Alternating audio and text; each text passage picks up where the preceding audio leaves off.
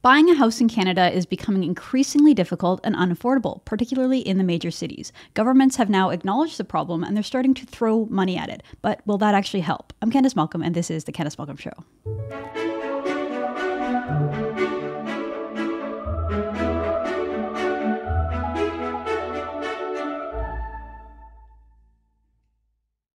Everyone, thank you so much for tuning into the podcast today. So, as we saw in last week's budget, the government has acknowledged the fact that there is a housing crisis in Canada. They have pledged to spend $10 billion from the budget, from your money, from borrowed money, to help ease the problem of Canada's housing crisis. So, joining me today to talk about this issue and to figure out whether this money is going to actually help people buy homes, I'm very pleased today to be joined by Chris Spoke. Chris Spoke is the founder and CEO of August, which is a boutique agency that designs and builds digital products. In 2017, he launched YIMBY, which stands for Yes in My Backyard Advocacy Group uh, Housing Matters, which aims to advance the cause of land use liberalization in Toronto in order to solve the urban housing problem. Chris is a contributor over at The Hub. He also has a newsletter on Substack. Chris, thank you so much for joining us. It's great to have you. Yeah, thanks for having me. Okay, so first, uh, what was your reaction uh, of the budget? Do you think that this $10 billion in spending is, is a good start to addressing this issue? So, so, I had a few reactions. The first reaction, you know, I expected to be uh, disappointed in the diagnosis of, of the housing problem. I expected there to be kind of a, lot of hand waving around the need for more low market rate or affordable housing without any real addressing the fact that we just don't have enough housing at all, you know, market rate or, or otherwise. And when I read the budget, there was a lot of good kind of supply side YIMBY type language. Like there were quotes in there that could have been from pieces that I've written, like if we want housing to be more affordable, we need to build more housing. Um, there was an acknowledgement that the reason why we're not building more housing is because there are systemic constraints, regulatory constraints. So I, I thought I thought that was all good. I think Chrystia Freeland kind of understands the YIMBY argument. The YIMBY argument, very succinctly put, is that housing is expensive because there's not enough of it. And when you have, whenever you have a situation where a lot of people are chasing after kind of like an insufficient amount of, of stuff, um, they bid prices up, and that's what we've seen with with housing. Um, what I'm less sure about uh, is whether you know throwing money at the problem will will will solve it. I mean, ultimately, again, housing is expensive because there's not enough of it. There's not enough of it mostly because our cities enact rules and regulations that make it harder to build housing than it should be. Um, and it's not clear to me that you solve that with more money as opposed to kind of like getting into the weeds and and uprooting some of these things. Um, one of the things that was kind of directionally addressing this problem was it's called the New Housing Accelerator Fund. So the, in the federal budget, they've set $4 billion aside that they want to spend over five years to kind of incent municipalities to upzone or expedite maybe their approvals process to get more housing built and completed um, and brought online for occupancy. And I think the real test for this government will be you know how aggressive they are in getting that money out to cities and ensuring that it's being used most effectively.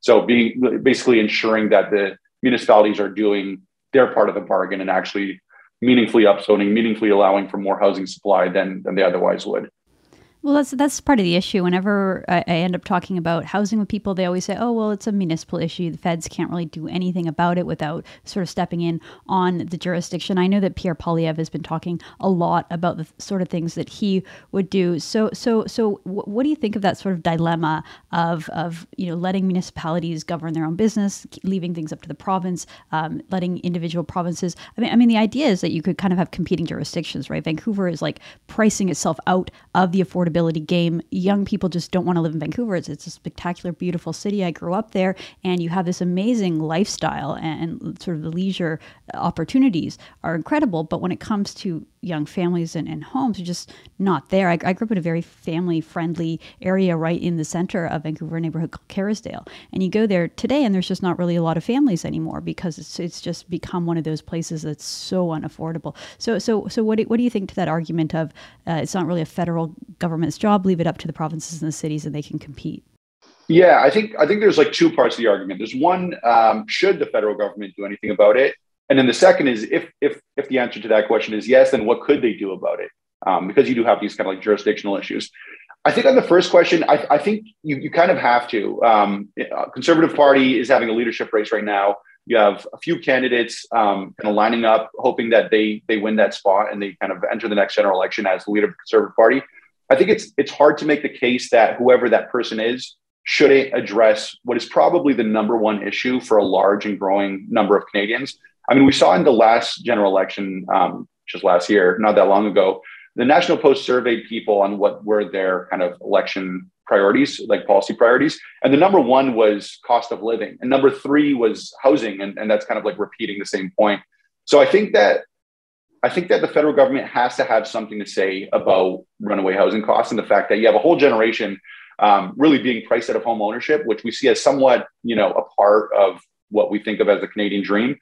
I also think that there's this national productivity problem that gets worse if you don't make it easier for smart, ambitious young people to move to the most productive regions in the country. If we allow housing prices to be kind of the obstacle to moving to where the, all the good jobs are, ultimately that will um, kind of show itself in national productivity statistics and ultimately GDP growth. Well, no, it's interesting. You, you mentioned that point that like you want pe- productive people to end up in the same places because then they become more productive. And I know that the government has often tried to create these sort of hubs in places like Waterloo, Ontario, or in around Toronto, Vancouver. It seems to me increasingly, especially with COVID, what we just saw is that people are leaving those areas, right? Like everyone used to go to Silicon Valley to start a tech company. They don't anymore. They go to Dallas or they go to Austin, they go to Miami, and and you kind of see people leaving poorly governed places in the United States go to go to kind of freer uh, more affordable places where there are these new kind of upstart tech communities. I know you're a tech guy, you're heavily involved in, in this sort of tech community as a founder. And I, am wondering if you see anything like that happening in Canada where people are moving to places that are more affordable, like maybe someplace like Saskatoon or, or somewhere even in Ontario that's outside of the GTA because they're just getting priced out of the expensive markets there. Yeah, I, I, I think I think that's right. I think so. So kind of like the way I approach this is thinking of cities as primarily labor markets. People move to cities for access to the jobs that those cities offer, and typically, the larger the city, the greater the opportunity to specialize in trade. And this is why you have kind of really niche jobs in cities, which you might not have in, in smaller towns or rural areas, and also why productivity rates and wages are higher in cities. And yeah, what you're seeing in the U.S. is um, people kind of leaving some cities for other cities, but they typically still go to cities. There are these agglomeration effects. And if you look at the tech community, I mean, a lot of them are going to Austin or Miami because more of their peers and other tech workers are going to Austin Miami. So they're still trying to like establish this critical mass of people in these areas. And I think this kind of this reflects a general approach that you have when you're faced with bad governments, right? You could you could exercise your voice, you could try to vote for change or lobby for change, or you could exercise your right to exit and to kind of go somewhere that's a little bit um, a little bit better. Maybe it's easier to move from San Francisco to Austin than it is to upend San Francisco's municipal government. I think the challenge that we have in Canada is that we don't have as many options in terms of like better governed cities that still have a dense enough agglomeration of you know workers in whatever sector is interesting to you um, to make it this kind of like laboratory of democracy or, or, or, like menu or this like menu long menu of, of, of options to choose from. Most of our cities where most of our big cities are extremely expensive and the small cities that are, aren't yet expensive are typically the cities that haven't seen great employment prospects so you have a lot of people for example in toronto moving to hamilton hamilton's no longer affordable so now they're moving out to halifax and halifax is a bit more affordable but you don't have the same job opportunities that you might have in the gta so I think it's a bit of both. I think that you put pressure on municipal politicians by showing them that they're going to lose the opportunity to benefit from, you know, young, productive, tax-paying workers. But I think there is still something to be said for trying to improve governance. I think there's something to be said for people who stay back in San Francisco to try to improve land use in San Francisco because it's kind of like this golden goose um, that you'd rather bring back that, that's been dying that you'd rather bring back to life than just kind of like try to find another golden goose to some extent. Is, is there a city in Canada that you can point to as a, as a good example? I remember seeing a presentation a few years ago that compared the urban density in Vancouver and compared it to New York City. And I, I mean, at one point, I'm sure 100, 150 years ago, there were a lot of single family homes in and around New York. And that has turned all into apartments and brownstones and that kind of thing. And the expectation in New York is not that you live in a single family home, whereas in Vancouver, that's very much still the expectation. Uh, people don't want to, they, they want to protect the beauty of the neighborhood, the natural character factor. You see that all around uh, Toronto. These neighborhoods that are so close to downtown, and yet they, they, you feel like you're out in the in the suburbs because because there's just beautiful yards and lawns and and people live this, this sort of very uh, spread out lifestyle. Uh, whereas again, in in big dense American and, and, cities all over the world, Europe, Asia, they don't have that expectation. So I'm, I'm just wondering if there are any examples in Canada uh, that have moved more towards the dense uh, multi unit model or wh- whether it's a Canadian problem. Why is it happening in so many of the cities across the country? Yeah. So whenever you see like a detached house with a big backyard in something like a big city urban center, which which you certainly see very near Toronto's downtown and Vancouver's downtown, it's almost always, I mean, I mean, it's pretty much always because of zoning. Like there's a higher and better use for that land if it were unconstrained. More people want to live in these downtown cores again for access to these downtown jobs. And the reason why you're not seeing that redevelopment to a higher and better use is because there's some sort of regulatory constraint, and mostly that's mostly zoning. Um, so New York has the benefit of having been mostly built up pre zoning. So the really aggressive kind of like separation of land uses and really prescriptive uh, land use zoning that we see today really came into effect in the 60s and 70s and have been ramping up and becoming more prescriptive and more descriptive ever since. Um, and and and again, like Toronto over the last 20 years has started to, to, to grow into a, you know some something like the idea of a global city. It was a little bit sleepy in the 1960s, whereas Manhattan went through its transformation of of like a lot of farmland to detached houses to maybe three story, four story walk ups to tenements and high rises in the early 1900s, and, and, and all of that happened pre zoning, pre aggressive zoning at least. Um, so in, in Canada, where you'll see most of that, so let's say kind of like an older urban built form where it's a little bit more dense and you don't see um, big 50 foot wide frontages and single detached homes near downtown. Uh, you have to look at our older cities. So, like Montreal is more dense in its urban core than Toronto is, and Toronto is more dense in its urban core than Calgary is. And it's because the you know, the later and later, or more, more recently that the cities have been developed, the more likely they were to have been constrained by modern zoning. So let's talk a little bit about the NIMBY concern because it seems like Canada is becoming very much a country of haves versus have-nots. The politics of it is that uh, you know a lot of Canadians like like you are, are voicing concern over the lack of housing, lack of opportunity for buying houses for young families or young Canadians.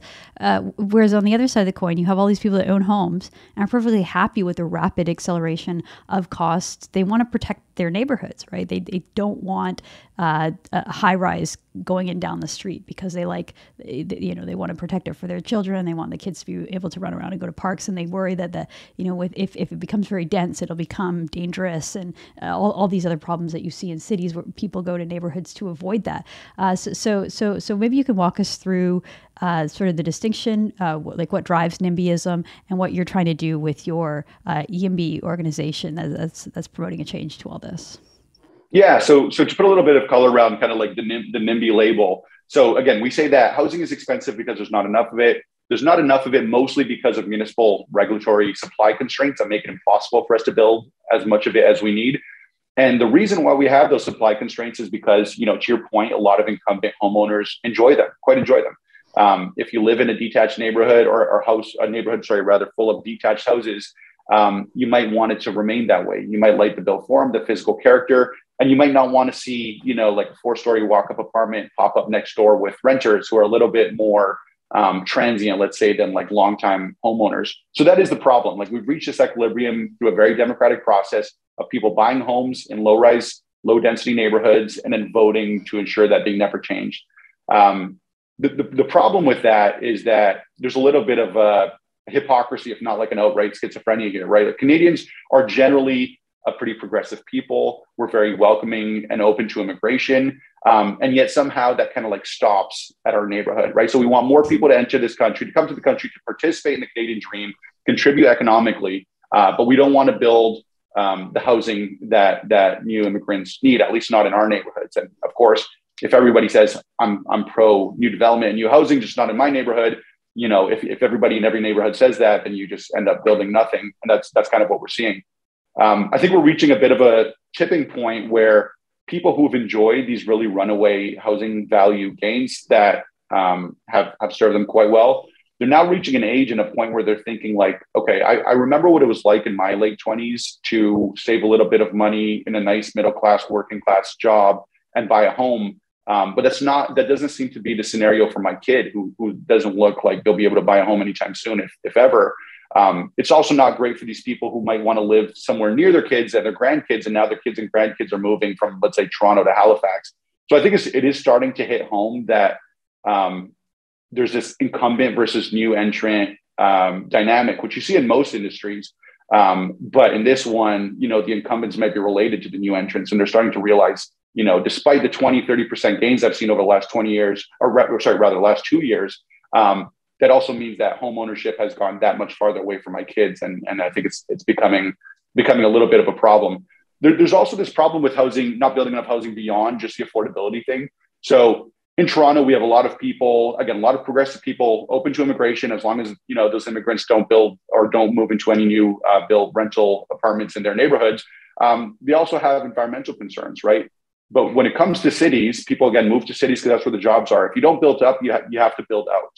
So you have people who have these, again, kind of schizophrenic views where they're both against infill development in their neighborhoods for NIMBY reasons, but they're also against urban expansion and sprawl for environmental reasons.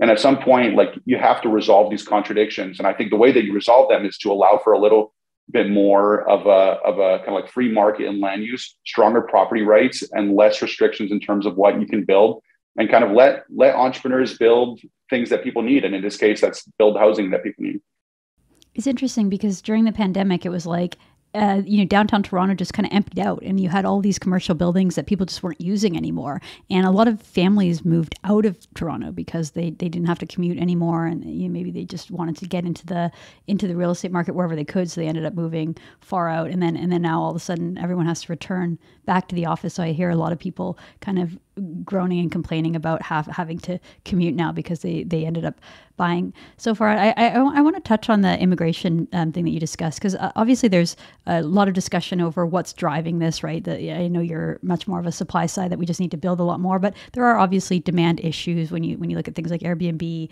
um, taking up space. I, I, I completely agree with that. I disagree with that because I tend to think that people who uh, put their homes on Airbnb. Uh, it's usually, it's, uh, so occasionally, my family and I will go to Vancouver um, to visit my family. We'll rent an Airbnb house. Almost every time, it's a family that actually lives in the house, and they'll go on a vacation and they'll and they'll rent out their house while they're away to kind of help subsidize the cost of living in a very uh, desirable area. But but but th- this idea that that you have I, I, I, don't know exactly how many new families move to the GTA every year. I imagine it's a large percentage of, of Canada's immigration numbers. So if we're welcoming in 450,000 people a year, we might have 350,000 of those coming into the GTA.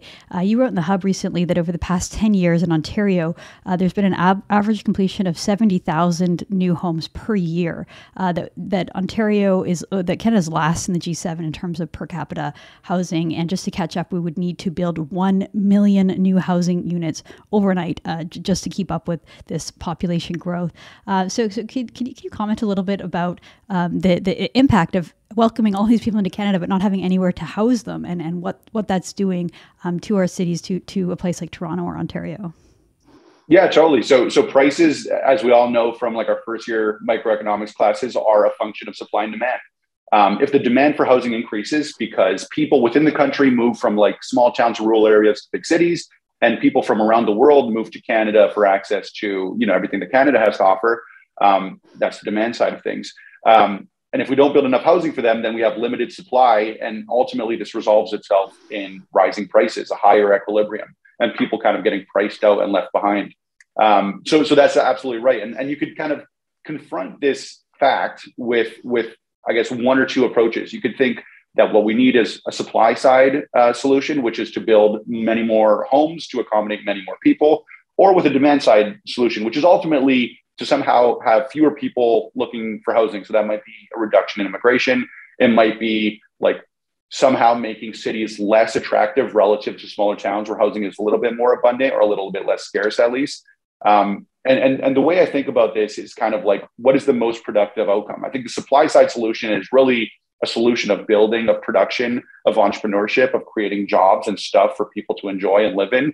Um, whereas a demand side solution is ultimately a little bit of a zero sum game, right? It's kind of picking winners and losers. Even when we, t- when we talk about uses of real estate, you know, should this be a long term rental apartment or a short term rental apartment? Maybe we should outlaw short-term rental apartments. It's always this zero-sum game that has to come at the cost of something that people want. People want to rent Airbnbs and stay in Airbnbs. Whereas if you build more, um, that kind of that's a positive sum game. We're expanding the pie. We're making more goods available to more people.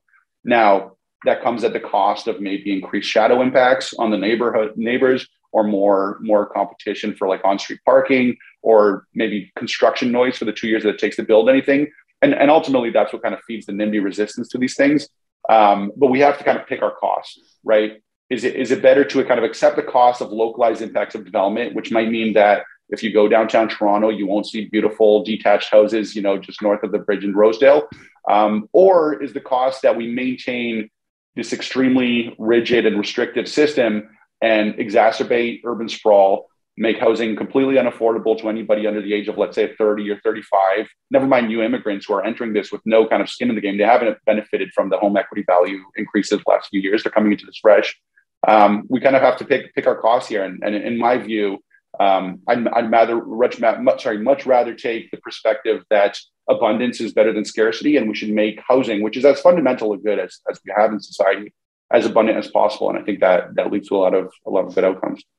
Well, it, it's, sort of fundamentally unfair as well to tell all these people from around the world, "Hey, come to Canada, have this great life." Uh, you know, of course, a lot of them are going to choose Toronto because that's the place where they have a community, where there are other people who speak their language, where they can find uh, their food, and, and they can they can find a community of people uh, that they feel comfortable with. And and yet, you know, they have no way of, of being able to easily, unless they're very wealthy, uh, being able to buy into this this market. Uh, but then at the same time, at some point, we have to have other attractive places for people to live aside from Toronto. I, I, know a lot of people from all over the country that move to Toronto because the type of work that they do, the type of law, or the type of tech, uh, there just aren't jobs in in other parts of the country. I'm wondering uh, if you if you can comment on j- just sort of the, the fact that everyone in Canada wants to go to Toronto. How, how can you you know, as, as, a, as an influencer or as a, as a politician or as someone in government, how can you create incentives for people to want to go to other cities? I know we talked about this earlier in the interview where, you know, you, you might be able to go afford a place in Halifax, but the job market isn't really there. It's like, it's kind of like the chicken and the egg thing. It's like you want people to go, but there's no jobs. Well, there's no jobs because there's no people. Uh, how, how would you, how would you like if, if you were to create a strategy how, how would you encourage people to move to cities outside of these sort of very desirable places Vancouver Calgary Toronto um, to try to build up the rest of the country with people and have other hubs that, that are attractive to people yeah so so what I'm surprised is that we're not seeing more competition all these kind of smaller cities that would benefit from a larger tax base and more let's say dynamism and, and vibrancy in their in their cities I'm surprised that we haven't seen them more proactively court, let's say, Toronto expats.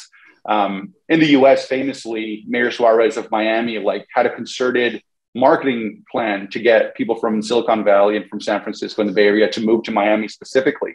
And he was out there kind of like waving the Miami flag and telling everybody why Miami's so great. And we haven't really seen that in Canada, and I'm a little bit surprised. Um, I mean, I mean, the reason why the, the, the reason why we probably haven't seen that is that every city government and every mayor is constrained to some extent by the same kind of NIMBY sentiment so that you know the existing homeowners in, in Halifax might not be so happy or excited about Torontonians moving into Halifax and bidding up their neighborhoods and contributing to traffic congestion and all these things.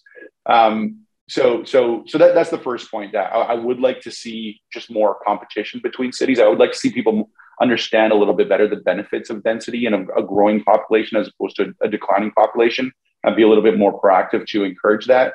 Um, but I do think this has to be somewhat of kind of like a market led process. I think it's very hard to plan this from the top down to kind of decide, okay, financial services will stay in Toronto, but we're going to move AI to Montreal. This is what the super clusters try to do, right? We're going to move blockchain development to Calgary, AI to Montreal, and basically try to like organize these things from the Ministry of Innovation or something like that.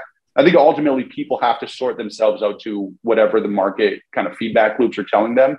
Um, I do think that COVID has, to your point, um, enhanced the ability to work remotely. We've seen a lot more of that through COVID necessarily. And now because we've implemented all these systems, people are kind of to some extent sticking with them. So maybe we will see a little bit more of a discount placed on living, you know, super close together where you could see someone face to face in an office and maybe that increases the relative attractiveness of decentralizing a little bit how we live. Um, but that's also been the promise of the internet since its advent, and we haven't really seen that. We've actually seen a concentration in cities and an increased uh, in density in cities. There's something about humans living and operating and interacting closely together that seems to be appealing, and, and we all keep paying higher rents than we need to be by by moving to big cities and, and living in smaller you know units than we otherwise could. So I, I don't know what I would suggest as like a top down kind of government led plan, other than to encourage more cities to adopt more of this kind of like abundant YIMBY agenda, right? So Halifax could very quickly become as unaffordable as any other city if it doesn't respond to this increased demand by building more housing. So it needs to build more housing. Um, the US benefits from more, I think, pronounced cultural um, and ideological differences between regions. So the Southeast builds a lot, Texas builds a lot, whereas like the Northeast and Northwest coasts don't. And I think a lot of that is driven by the cultural and ideological differences. In Texas, the idea is like, this is my land. I'm going to build, you know, whatever I want on my land. We don't really have that here. So, I mean, this is a long way of saying I don't have a great answer for you. I would like to see a few pockets of the country take this challenge as an opportunity for them to kind of grow in stature and in status. And uh, and if they did that, maybe yeah, maybe people would have more than three options for where to live if they want access to the best jobs. And and to your point, it's certainly not like a top down, like the the, the minister of innovation, uh, whatever that means, uh, can't just decide, okay, we're going to make uh, Montreal the AI capital. Like you, yeah, you have to you have to do a bit, a bit more than that, and it has to be industry led and people led. Uh, you, you did mention blockchain in Calgary, and I, I did want to ask you while I have you. Uh, we, we saw Pierre uh, Pierre Poilievre, the Conservative uh, leader uh, nominee. he he was out in London, Ontario. He bought a shawarma using Bitcoin, and he he said that he wanted to make Canada the crypto capital of the world or the blockchain capital of the world. I'm wondering if we could just ask you some basic questions because I know you, you you mentioned on Twitter, you tweeted, I like where this is going. So to, to people who don't have a background, they don't understand blockchain or, or, or crypto, can you can you just sort of give us a 101 lesson here on, on, on what it means and uh, how, how how Canada can accommodate this sort of new uh, industry that, that we're that we're seeing? I mean, Bitcoin's been around for a decade, but it seems like it's just suddenly become really popular. And so maybe you can comment on that as well. Yeah. So, and I'm, I'm certainly more kind of familiar or well versed with the Bitcoin side of things than the broader blockchain or, or, crypto universe.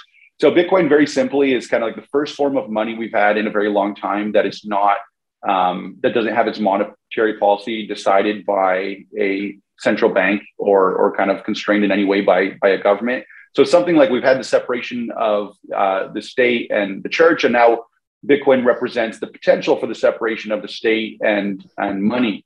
Um, and it's kind of like an internet native form of money um, that facilitates transactions and some to some extent um, acts as a store of value without the need for any third party intermediaries, including governments, um, having a, a say in, in, how it operates. The, re- the reason why I'm kind of like uh, I don't know if excited is the right word, but, but like I, I, like the fact that that Pierre is going in this direction. Is is I do think that our money is going like our lives are going online, so our money is going online, and I think that there are two visions for how the future looks. You know, if our money goes online, one vision of the future is is within the world of what's called central bank digital currencies, and this is where we decide that paper cash is, does it have the utility that it once had because we're all operating and transacting online, whether like like online explicitly or you know with a square point of sale terminal at a, at a coffee shop we're not exchanging pieces of paper anymore.